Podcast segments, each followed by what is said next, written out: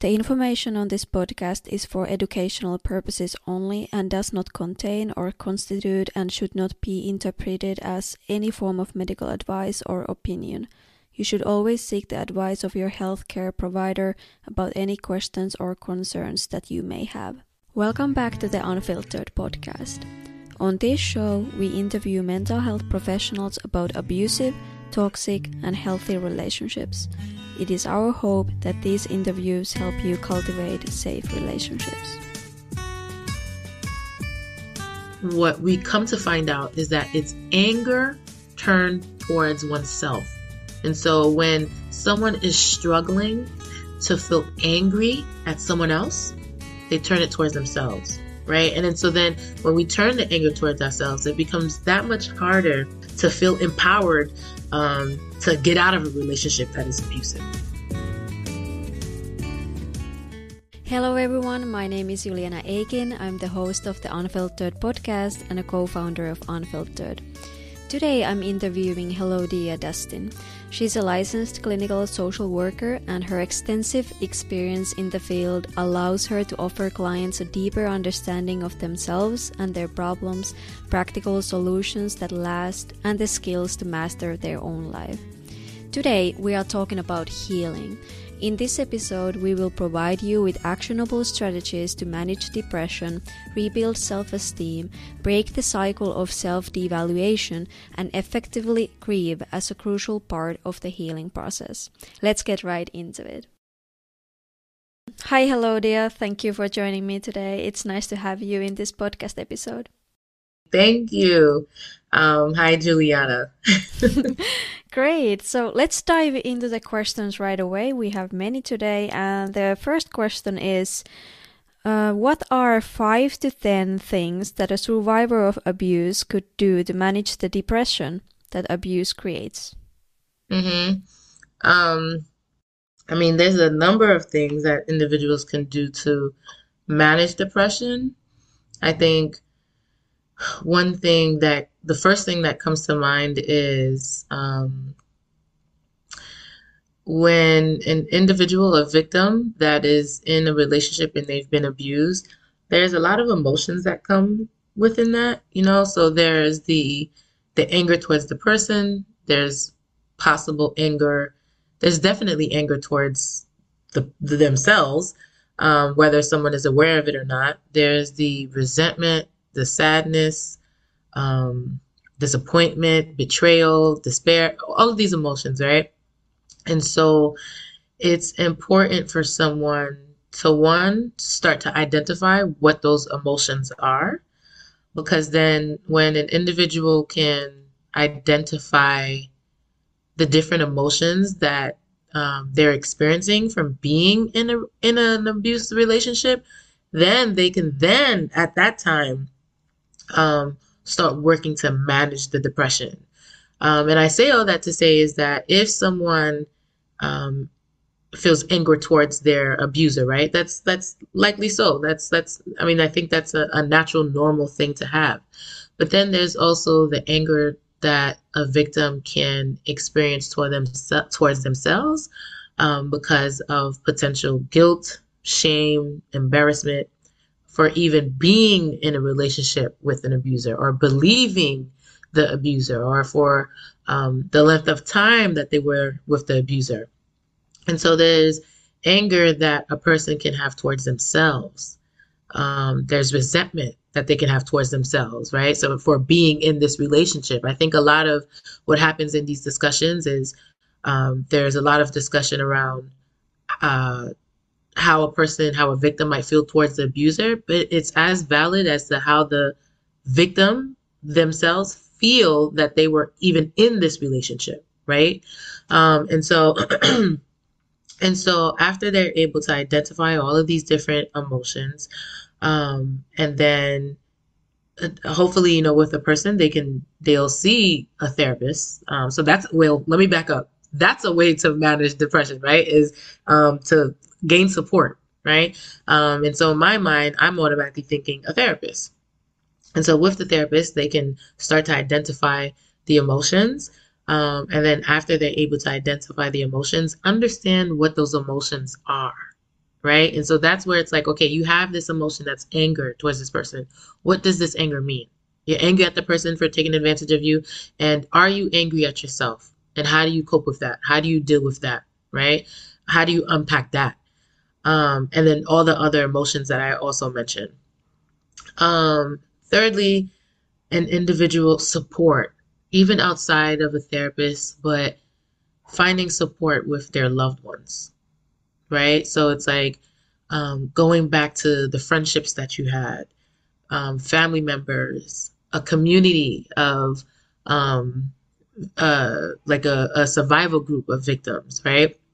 So it's finding a community, finding a support system um, to essentially validate you and, and support you through this journey of emotions that are going to come up for an individual that has um, experienced abuse in a relationship. Um, and then I also would mention another way to manage the depression is also talking about the experience. Most victims feel like they can't talk to someone, they they won't be understood, or they might feel shame or embarrassed to talk about their experience. Um, and there's so much to unpack in that, right? It's like, well, what if you're feeling embarrassed, if you're feeling shame, what are the reasons that you're feeling embarrassed, you're feeling shame, right? And and, and seeking validation and understanding in that. Um, you know, and so in the shame and the embarrassment, you have those those people, that crowd of people that say like, oh, why would you stay in a relationship that someone was abusing you, right? And it's like, well, clearly you don't understand what happened, you know. So uh, I'm sure an abuser, there's a cycle that happens, right? It's like it's the abuse, and then after the abuse, it's the honeymoon period. It's the I'm sorry, I'll change, I'll do this, and of course, for an individual who, um, who is in a relationship and, and you feel that you love this person, you want to believe that they will change, right? And that's where like the the um, the timeline, the time frame um, continues. It's you know, it's you get hopeful. You think, okay, maybe this is the time that this person will change, or maybe this is the time that this person will change. Um, and then at some point, uh, an individual may realize like this person won't change, right? Um, and so it's like learning how to mute those people out, those people who don't understand the experience an individual that um, has been abused, and then uh, again going back to what I said sharing their experience.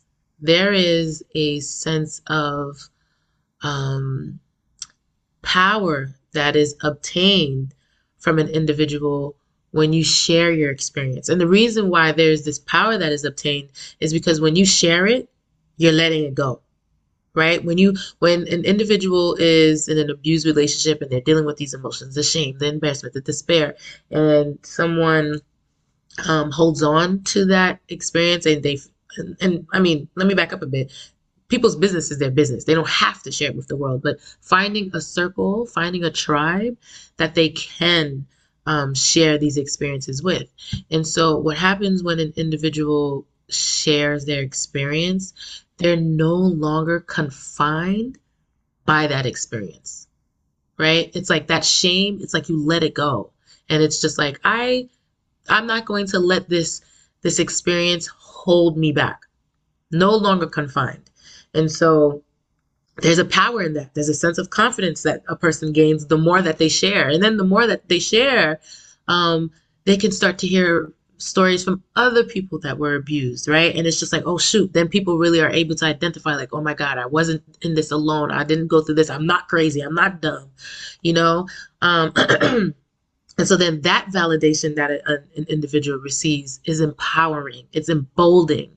Um, and then then when an individual shares their story, when they feel ready to share their story, there's also those un- other individuals that are being abused that get to hear it and, and get to feel seen and get to feel heard, right? And then perhaps that person that is sharing their story can save someone's life you know and then who knows? Maybe there could be a connection like oh my god i heard you when you were sharing your story um, and it helped me to like get out of my relationship. You know it can be like this very beautiful process that can happen when an individual relinquishes the power of the shame and finds the power in not being confined in an experience where someone violated them right? It's not that person's fault. It's the abuser. Something is wrong with the abuser and and they took advantage of um of the victim.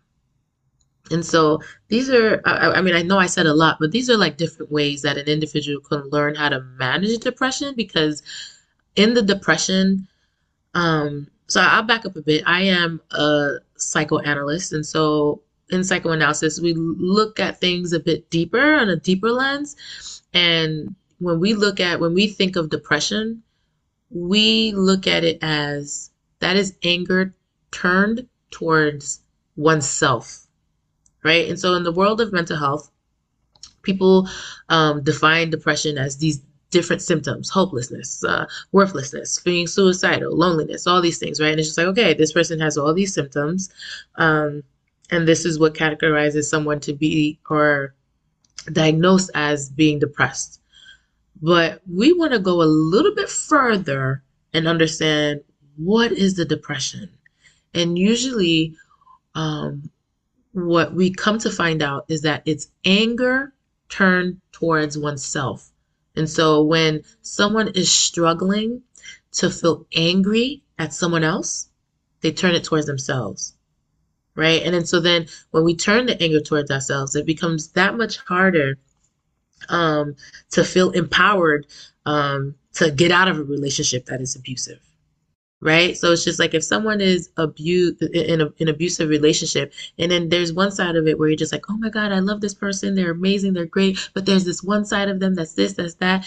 It, it's going to become very hard to be angry at that person that you feel that you see their potential right? And so then unconsciously, this doesn't happen consciously. This, you know, no one just sits here and says like, I'm angry at myself. I'm going to get depressed. You know, it, it just, it's this very unconscious thing that happens where in this entire process that happens, um, the anger turns towards themselves. And that's really what the depression is. And so again, um, in managing it, it's, it's finding the support, right? With therapists, the community, friends, family, um, a support group, um, it's sharing the story, it's identifying the emotions, talking through the emotions, feeling these emotions. These are different ways that someone can manage depression when um, they have been a victim of domestic violence. Yeah, thank you so much. Like you said, you gave a lot of lot information, so I I have some follow up questions. Let me start start yeah. with them. Like uh, I think it was very interesting that you said like what depression really is. It's anger towards oneself, and it made mm-hmm. me think that anger, at least when I think about the word anger and the feeling of anger, it's like pretty intense and aggressive thing but then often when I think about depression, it might look like very passive, like mm-hmm. you don't mm-hmm. have energy to do anything, you don't want to get up. So I think there mm-hmm. is a mm-hmm. like nice, uh, like weird kind of uh, like the anger feeling is very, you know, uh, like I said, aggressive, but then the depression mm-hmm. passive. So I, I mm-hmm. think that's interesting. Like why yeah. and how. Well, you know, with the so if, let me use this example, right? Imagine a car, just a regular car. We know that the car is heavy, it's powerful, it can kill you. It's this heavy thing, right? And and and and we know how violent a car can be. You know, if someone is is, is uh, speeding at like 90 miles per hour, we know the impact of the damage that it can do, right? Let's say that's anger. Mm. Now, now try to lift that car up by yourself. There's absolutely no way. It's heavy it's it's extremely heavy, right? And so that's the same thing with anger and depression. Anger, when we see it happening outwardly, it can be this very vicious and loud and and um, dramatic thing that happens. But then when we don't express it and it turns inward, it makes us feel heavy. Mm-hmm. It makes us feel like I can't carry this. You can't carry a car by yourself. There's absolutely no way you can carry a car by yourself. That's the depression the depression, the the anger that is supposed to just like get it out in a healthy way. mm-hmm. You know, it when we're not expressing it, it makes us feel heavy because now mm-hmm. that that that pressure of that emotion is weighing us down. We're holding it down. We're so tired. We're sleepy. We don't want to eat. It's weighing us down. Mm. Yeah, thank you for that. It's uh, hmm you know eye-opening and yeah, great, great. Um, is it called analogy or something? Yeah. Okay. Uh, then then you also like talked a lot about the. Uh, I mean, you said one. You mentioned many like um, painful emotions and feelings that one might have, and one was one of them was like shame. And if we think about what shame is it's like you have this sense that something is inherently wrong in you. And like i googled and uh, like the like uh, APA dictionary definition of shame is a hmm highly highly unpleasant self-conscious emotion arising from the sense of there being something dishonorable and Mm. immodest in one's own conduct or circumstances. So then when you said that how important it is to tell your story and talk about it is because then you are exposing the shame that might be tied to your story but then you see the reaction of others which is not going to anymore it's not reinforcing your feeling of shame, which is that there is something Right. inherently wrong with you because others are like seeing you, hearing you, and they are not turning you down. They are not like saying like, yeah, there is something wrong with you. So that's why like I believe that when it especially when it comes to shame and healing this shame is that you need kind of you almost like need others so that you can get the evidence that hey there is not anything wrong inherently wrong in me hmm so yeah i think that hmm was very good good point that you brought up. Yeah. and and then you, in the very beginning you said that like oh, it was one of the first steps that how to identify these emotions and feelings. And you said like oh yeah like uh like th- therapy. With the therapist you can start to work with like how to identify these so if you get a client how do you actually do that? A client comes to you and how do you practic in practice start to identify these things do you give them a list of emotions emotion words and then they're like oh yeah i think that word is like somehow popping up and that's that's my feeling or how how in practice you do that Yeah. So believe it or not, most adults don't know what emotion that they're feeling. They know they're feeling something, but then to identify it at that moment, it's hard. Yeah.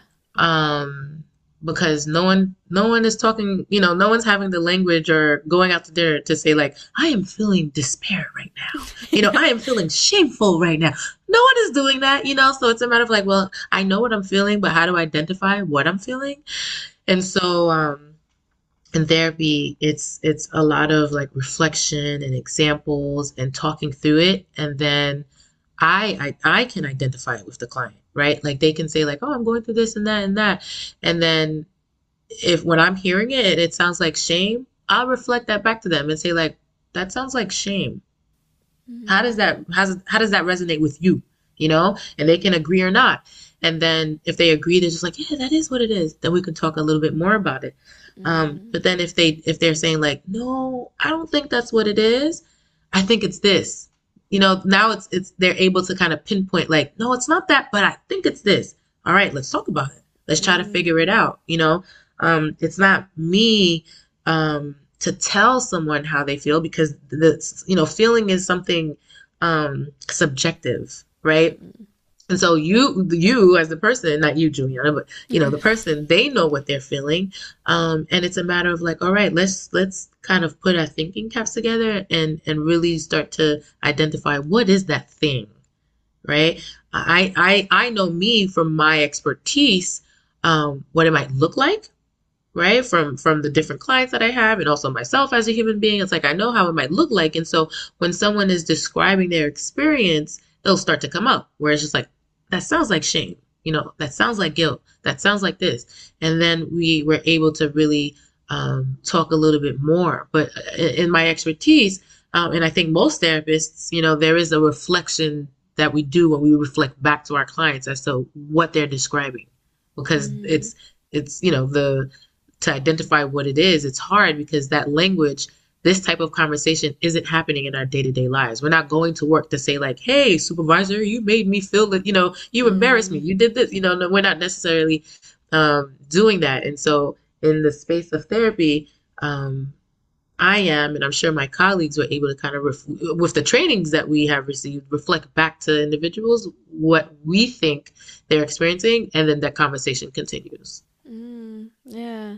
Well, this is a little bit off topic question, Mhm. but like, is it is it hard to reflect on someone, and is it exhausting? Um, exhausting with, what do you mean?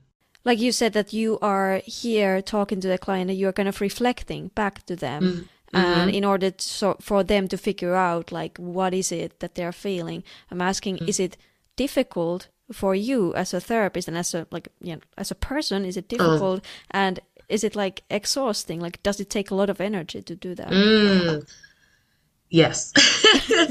You know, I mean, there is, I think, I, and I can speak for my, I'll speak for myself. I can't speak for my fellow colleagues that are therapists out Mm. there. Um, but I think for me, um, with the training that I have received, right? So when I'm in session with clients, I'm thinking in a very intellectual way, like what's happening, Mm. you know?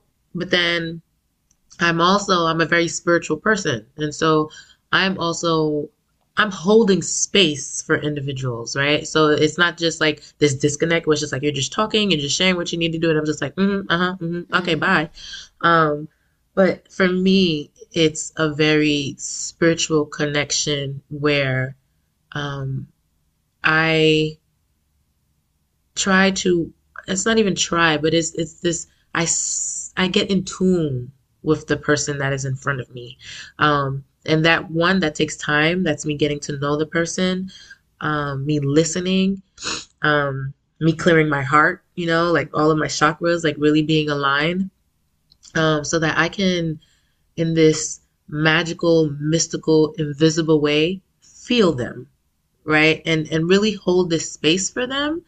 Um, and so working my intellectual mind, you know, and and then at the same time working this emotional, empathic mind and spirit, um, it, it can get exhausting, you know, where it's just like, all right, I this weekend I don't feel like talking to anybody. I need I need time to recharge because I've been holding space for this amount of humans during this week, you know, and and then in addition to other things that I might do. Um, so it can get exhausting. And and uh, again, for other people who um, other colleagues, they can identify it very different. But this work, um, it really takes a, a beautiful person, a beautiful spirit to really do this work and really to be impactful.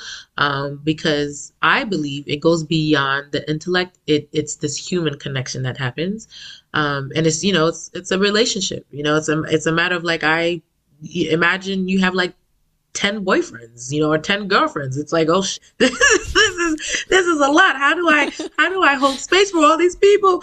This is draining. Um, you know, but it's, it's really, um, holding that emotional space, but then at the same time, intellectually really trying to understand what's happening for the person. And so, yes, it can be exhausting. Long story short, I'm sorry, it took forever.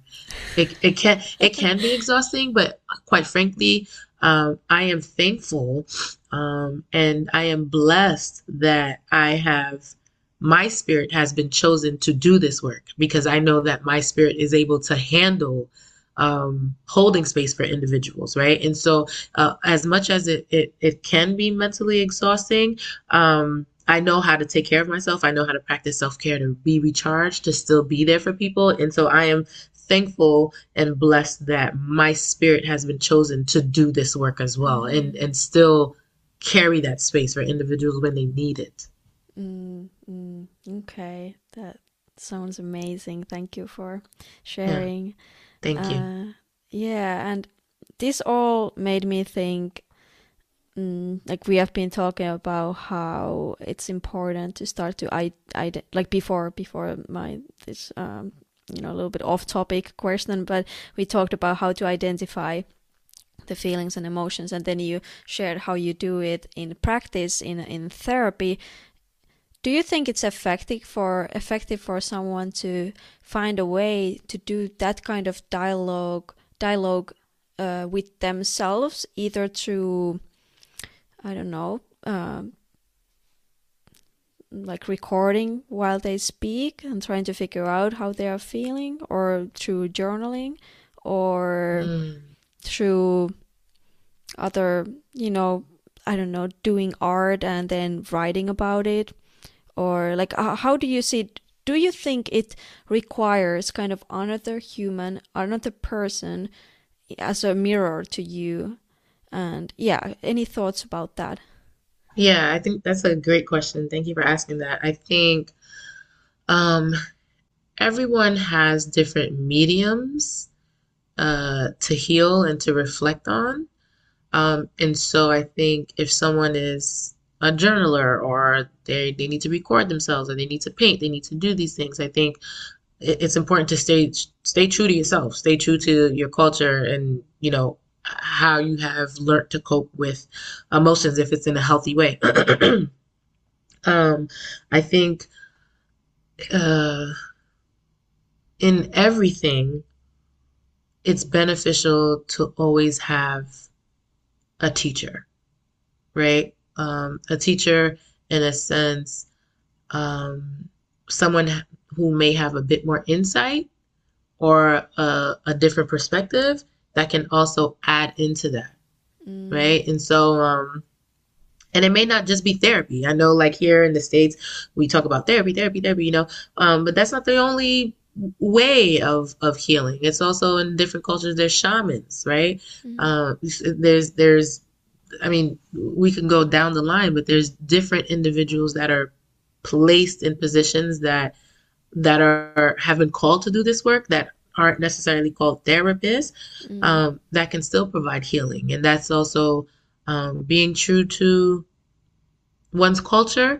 but still, if someone is a journaler, someone is a singer, someone is all these things, bring it in, like yeah. add it in. You know, that's that's an additional thing to your toolbox. You know, it's just like, um, like okay, yeah, I know how to do eggs, so I'm gonna cook eggs every day. I'm gonna cook eggs every day, and I'm gonna eat eggs every day. You know, and then it's just like you meet a chef you, you think you're a chef because you're like, oh snap, this these eggs, I can do eggs Benedict, I can do scrambled eggs, I can I can do everything in eggs. You know, it's just like I am a chef, I got this down packed. And then you meet a chef and you're like, oh, okay, there's more to this, you know. Yeah. Um, and it's just like you're not going to lose sight on how you know how to cook eggs. Maybe that was a bad example, but you get it. Yeah. You know, you're not going to lose sight as to how you know how to cook eggs. But now that you have this chef, you know how to cook a whole bunch of different things, right? The, mm-hmm. the chef is teaching you um, different ways of cooking. So it's the same thing with healing. It's like um, if you're a journaler, you can you you are a writer, a singer, you do what you need to do. But then I think it's in order to grow, we always have to place ourselves in in places where someone knows more than us or or has a bit more experience. I don't want to say know more than us because it becomes this very power dynamic that can happen um, in in the language with, that i'm using right now. But when we're able to place ourselves in in places where other people are a bit more experienced it widens our awareness right? So if i'm journaling all day every day i can only really write what i what i know you mm-hmm. know what from my perspective, my lens. Um, but then if I add someone who has a bit more experience, now my, my awareness is widened. So it's I think it's beneficial um, to be in a place where you can be with someone that has a bit more experience or expertise um, in the path of healing. But it, it doesn't necessarily have to be a therapist. Um, but in the States, that's what we call it here, that's what it is. But in other places, it's called something different, right? Um, but I think in therapy, someone who's a therapist, there's training. There's a there's we're learning the science behind how to be there for a person. Um, and then I think, uh, again, my own personal opinion, I think there's, in addition to learning the science, there has to be some type of human spiritual connection that a person has to kind of uphold to really do this work in an amazing way.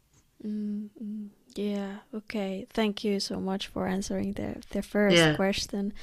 I think uh, we can move on to the second one, which is a little bit, a little bit, uh, you know, similar in a way that it has. It asks, what are five to ten steps someone could take to rebuild their self-esteem after experiencing abuse? Mm. Um, so I think in the first question, I kind of probably like all those things that an individual can do support, identifying, speaking up.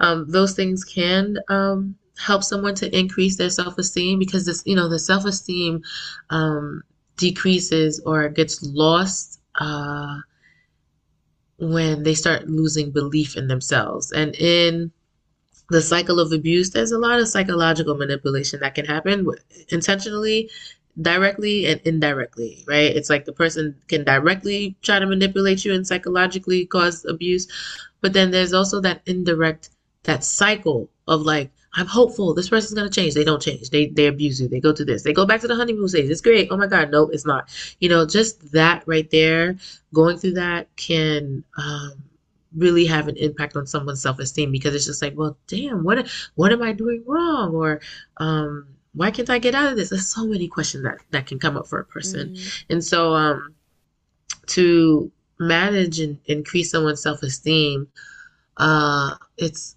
it's honestly it, it comes from outside validation because most times you need to remember who you are. You know, like you, you need to remember like, shit, you're good. You're, you know, you're the prize. You're great. You're amazing. You're this beautiful human being. Um, and so that comes from outside validation. And, and, and in a sense, because it reminds you of this or, or, and it can reflect you of who you are. Um, I think pampering oneself, you know, self care, taking care of oneself. Um, I think that might be something simple as just grooming, right? It's like getting a haircut, getting nails done, getting a pedicure, buying clothes, um, whatever it could be, coloring one's hair. It could be all these things, but these different things that you can actually visually see where it's like a change. It's like it becomes this transformation, you know, and that can uh, increase someone's self esteem. Um, again, a loving support system. A loving support system will pour into a person in different ways that they may not even know that they need. Um, I would say also reminding themselves that they are not to blame. They're, you know, they're not the reason, they're not the one to be blamed for being in an abusive relationship. And so I think that the, the idea of that, that reality of that, um, can really empower or embolden someone to really realize um, or for it to um, resonate with a person that it wasn't their fault. Mm. You know, and and in, in, realizing that it's like, okay, it's not my fault. How do I move on from this? Um, and that, in a sense, when when someone can step out of that, that can increase someone's self esteem. Um, but there's just there's so many ways on how that can happen, um, and it really is unique to that individual. You know, so for someone else, it could just be like they're gonna go out and party, and then they and then people start flirting with them. You know, that can increase someone's self esteem. You know, or um, someone going out shopping or spending time with friends. It's it's it's very unique to a person, um, and and again, that's why I'm just like the community can add into that. Mm, mm, yeah. Thank you. Thank you for those ideas. I've heard, and what is also my personal favorite when it comes to building self esteem is like mm-hmm. That you set reasonable and like really emphasizing the word reasonable goals for yourself, and then you can see how you achieve them, and that yeah. you don't take too much at a time. And the way I said emphasizing the reasonable, because this can backfire if you set too high goals that are unreasonable yeah. and you set them like okay i have 20 goals for this month and it's like you can't really your focus is like shattered and you then end up not you know reaching any of them. And then you're like okay yeah it's again reinforced that i am not capable of doing something. But if you take a, like a, a if your approach to setting goals is like uh, it's mm, you know wise then yeah, that can I, I think is a very like really great tool to build self-esteem. Yeah. Yeah i agree. It, because you know this process it takes time. Mm. it, it, it definitely takes time. Um it's not something that um someone can you know get over in a few months or in a year. All of this takes time. And so in the time in the journey in the process the self-esteem will start to build itself back up yeah, yeah, yeah, yeah. That's that's a good point. People kind of have to understand that. Yeah, yeah, you're, you're yeah, you're like just because you got a haircut, it's like yeah, of course, it's like probably like it you know it can build your self-esteem but if you're like okay so I just need to get a haircut and everything is fine. It probably I I wish it could be that easy, but like Yeah, I wish. I wish, but there's real trauma that happened and and with real mm-hmm. trauma, real healing has to work. Has to happen. Yeah. Exactly. Um then we have a question that why is having good self-esteem so important for living a fulfilling life? Oh, um, you know, if, if you yourself feel like I'm great, I'm good at what I do, and someone comes in and they're just like, oh my God, that was terrible, you're going to look at them like they're crazy. Like, I, I don't know what you're talking about. I know that I'm good, I'm great, you know? Mm. Um, and so it's yeah self-esteem great great self-esteem healthy positive self-esteem. And you know and we don't want to borderline and go into narcissism um, but you know uh, but at the same time scientifically we all need a healthy level of narcissism. Mm-hmm. um, it gets unhealthy when now it, it, pours back into other people and it's this negative thing.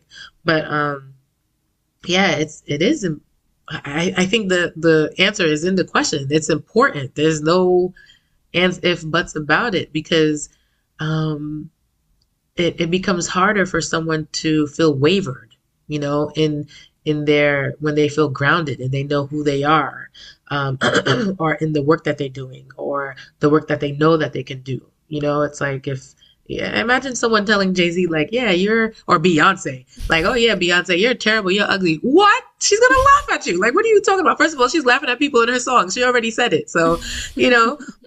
Um, and so it's just like, what are you talking about? You something is wrong with you if you think that if you could come to Beyonce and say like, oh yeah, Beyonce, you're terrible. It's it's a sense of um there's a level of audacity that an individual that has to, that they have to have um, to really know that they have a specific and unique power, purpose that is just for them just for them, you know, and then with that level of understanding, that's it. The world is yours. It's important for someone to identify that, you know, because it's like, I know my power and my unique purpose.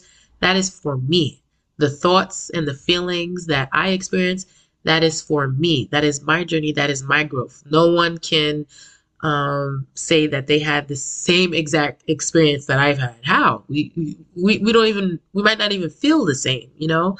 Um, and so when someone starts to realize that their unique journey is literally just for them, um, and if they can like overcome the trials and tribulations that come with life, um, and see the power in that, or just find their greatness, that's it. The world is yours. It's, it's, you, you need, healthy self-esteem to continue in this world.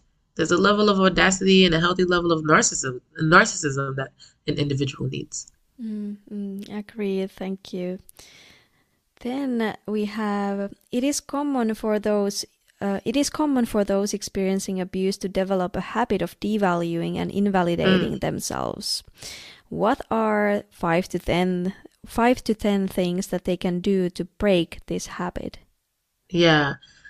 Um, so, you know, of course, as a therapist, I'm going to be biased and say I, I, in therapy, you know, um, not to say that someone can't do the work by themselves or with someone else, but um, I'll speak from my lens. Um, in in therapy, an individual can start to identify because so let me back up a bit. No one starts to devalue themselves out of nowhere. You know, like no one is birthed out of the womb and at one month, two months, they're like, ah, I'm devalued. you know, it's like that doesn't happen. And when you're when a baby is born, it's all about them. You know, it's it's and the baby knows that I'm crying. I know I'm going to get attention because this person, this human in front of me, is going to come and attend to me. You know, and so as we grow up, there's different things that we experience. There's different messaging that we receive, whether it's in the movies, whether it's in, in music, whether it's with our friends in school, the, the grocery store, wherever. There's different things that we see and we observe, and there's a message in it that starts to, that can devalue a person. You know, um, it's a I, because I'm a person of color. I'll use this example. It's like growing up, and there wasn't much um, television that had people of color right? So it's like you had there was a bunch of people who were Caucasian, you know, and just didn't share the same or there we weren't able to identify with people that looked like us or that looked like me rather if I keep it on myself. Um, and so imagine what that does to a person. You know, imagine what what does that do to a child when they're just like, okay, every time that I look on this TV or every time that I go watch movies, I don't see someone that looks like me. I guess something might be wrong. Mm-hmm. You know, and so it's like these different messaging that happens indirectly that again indirectly tell someone that they're they're worthless, they're devalued. And so in therapy, um, it, it allows the space to kind of debunk that and kind of peel all of these things away um, and start to see like no you you're not not you're not valuable. The world around you tried to tell you that you're not valuable but you are valuable. You you were given breath. How can you not be valuable? You know? Um and so it, it's really or, or it, it, can happen in therapy. It definitely will happen in therapy but it can also happen in healthy relationships where these healthy conversations can occur. You know when someone has a healthy relation uh, a healthy conversation um, these discussions can come up um, but really it's it's a matter of debunking um, the world that tends to devalue people, marginalized people, women, women of uh, people of color, LGBTQ, right? Um, and so it's it's having this discussion and talking about it, um, and then when we're able to debunk and unpeel these layers that have these myths, um, then an individual can start to see how they are valuable. Mm, yeah, thank you. I'm thinking about someone who might have done this devaluing a long time. Let's say they mm-hmm. have abusive parents uh, so it's it has started kind of from the messages that this yeah. person have started from the childhood and as children we, we might not question them like we are like okay yeah they are my parents they know or whatever is going on yeah because i feel like someone even might a little bit question that do they even have this habit of devaluing and mm. invalidating themselves so what are the signs that i might actually have this habit um, I think as humans, we all have it. You know, I think it's it's um, something as simple as you know, imagine you're going to the gym and you're trying to do a pull up and you're like, oh, I can't do it. I suck. Mm. You just devalued yourself. Uh, yeah. Right? Just something as simple as that. Like you telling yourself, like, I can't do it. I suck. So therefore, you're not going to do it because you can't. You know, so then now you devalue yourself. And so then when you look at other people that can do it, it's like this now you're now you're kind of perpetuating that narrative like, oh my God, they can do it because they're this, or they can do it because they that. You know, and it's just like, well, but did you try? You know, and, and how often did you try? Mm-hmm. Um, and so the devaluing language is so embedded um, in in in society that it, it it's like at the slick of the tongue. Someone can just quickly say something that's devaluing of themselves. And in a conversation someone might not even pick up on that and it could just keep going. You know when i'm in sessions with my clients um, and they're talking and they're sharing their experience and if they say something that's devaluing i i, I stop them right there like wait what? Like what was that? Like you just devalued yourself in this in the same breath that you're saying you could do this you just said you can't do this.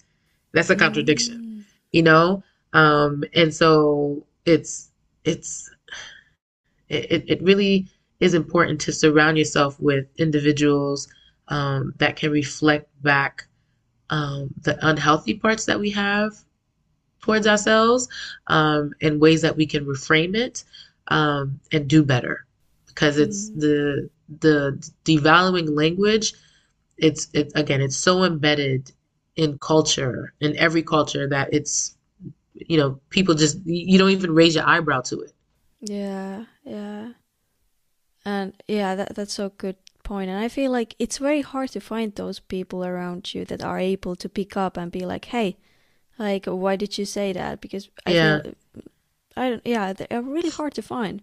Yeah. Really hard. Yeah. Okay. Uh, then we have the question about a question about grief. So, why is mm. grieving an important part of healing? What should survivors of abuse keep in mind about grieving? What are some of the most healthy ways that a survivor could support their grieving process? Mm. Uh, what I would say is grief is a part of life, right?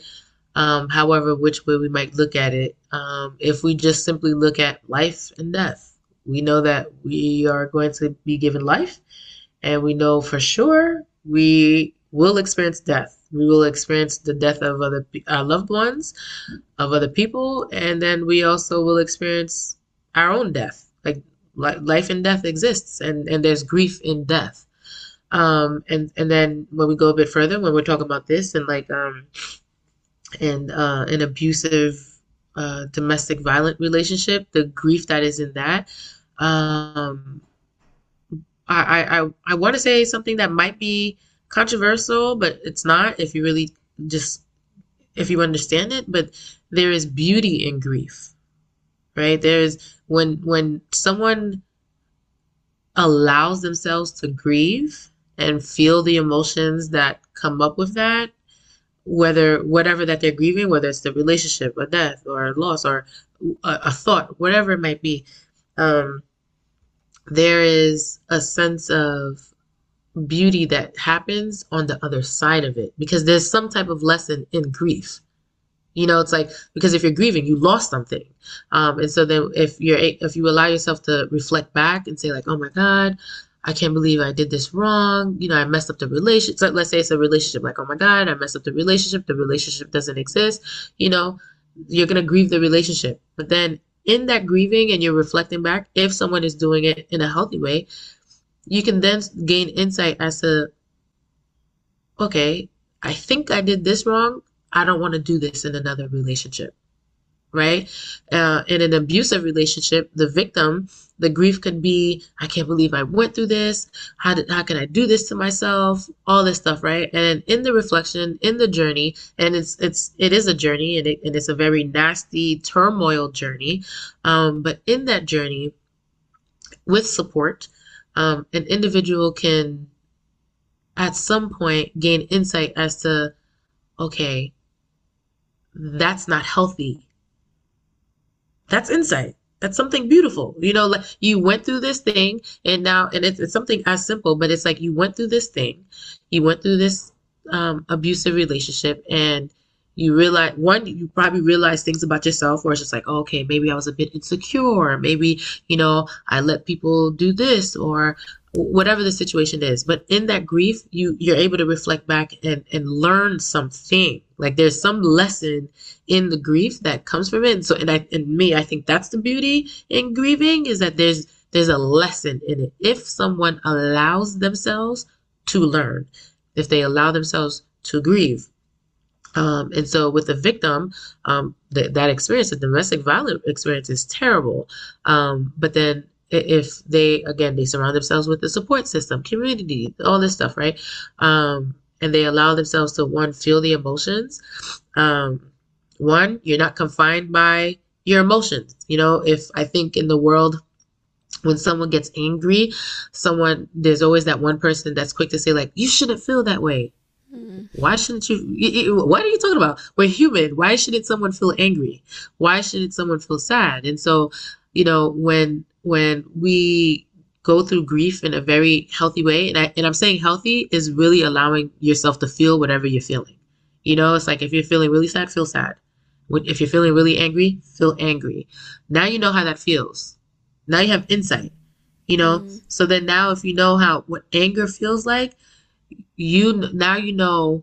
Um, then you're able to detect um, when something can get you angry and what you don't want to experience, right? So it's just like, yeah, I think you're going to get me upset and I don't want to go there anymore. So I'm going to end this conversation right now.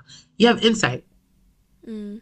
right? Um, and I'm sorry, I'm giving a lot of examples here. Um, but again, there's there's the lesson in grief, and it is really healthy for an individual to grieve, to feel the emotions, because then you're not confined by these emotions. You're not um there. There's you can find balance in that because when if you're if you're someone that experiences happiness all that like you're just this optimistic person and you're just like oh i'm happy i'm great life is great. And you're in this like la la land and you have no idea what anger is and then something someone does something to you and you fall into that you probably will fall into depression because you're like i never experienced this.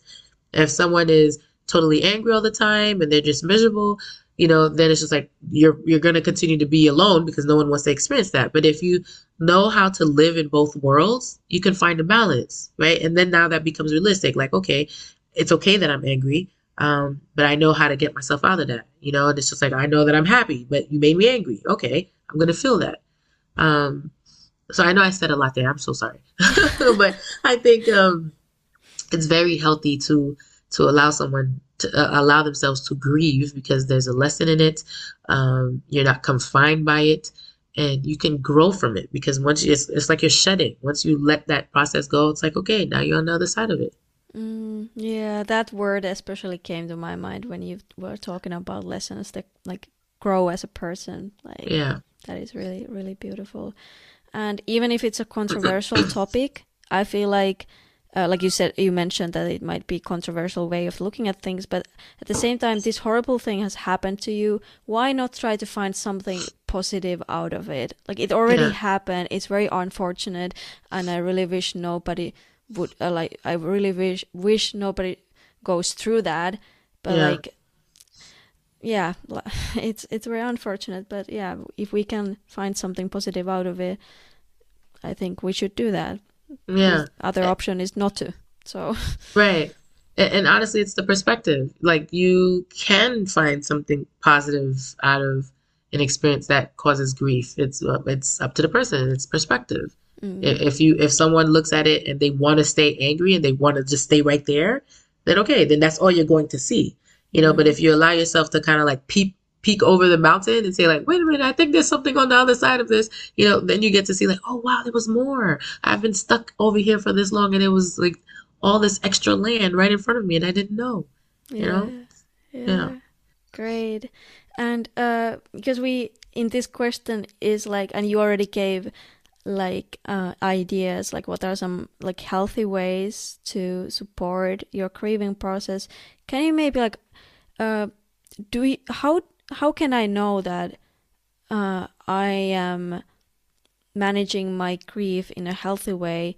How can I? What are signs if someone is managing their grief in unhealthy way? Mm.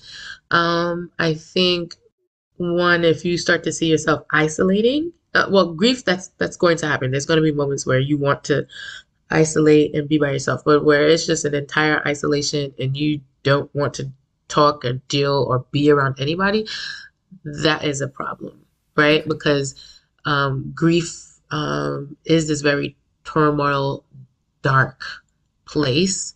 Um, and as humans, as living organisms, we're not supposed to be there alone, right? Um, if we think of a plant, the roots of the plant, it's in a dark place. It's the soil but it's not there alone. The the the, the roots has the soil.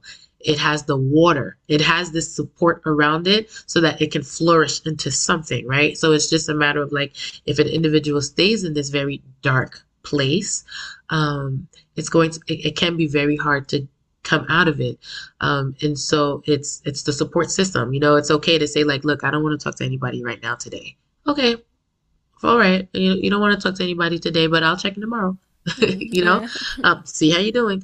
Um, and so it's it's really the surrounding oneself with support. It's also the support system being very in tune with that person. You know, to say like, oh, I haven't heard from this person in like three days. What's going on? You know, checking in. Um, that person still communicating. I what I think what also happens is that when someone is grieving, again, it goes back to the communication, the shame, and all these things. People want to isolate and they don't want to share anything. They don't want to communicate, or uh, we live in our heads like, oh, this person should be doing this and they should be calling me. They should know better. People, if they knew better, they would do better, right? But clearly, if someone is not doing something, they really may not know or, or just not know how to go about it, right? And so there's also the importance of when someone is if you yourself are grieving, it's still important to communicate because it's a relationship. Mm. You know, um, and and and again, some people might disagree with that and say like, oh, well, not everybody knows how to communicate. This is why we need to. Okay, you know, my argument with that is that this is why we need to learn how to communicate. You know, we want to do this preventative work, And that's the thing with therapy too, is that it's preventative, you know, um, to learn how to communicate so that if and when we get into these places, we, we can communicate what we need. Um, and so I, I would, to answer your question, I would say, um, communicating and really creating support. Mm, mm, okay, thank you.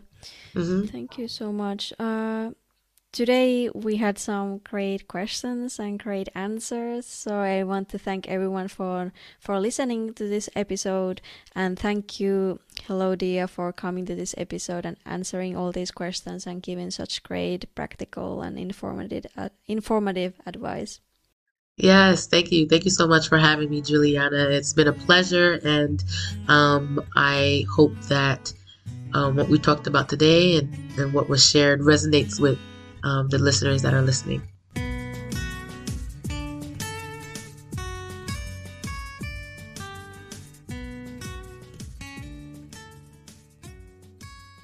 If you have enjoyed this episode, please leave us a review and share the episode with your friends and family. Have a wonderful rest of your day and see you in the next episode.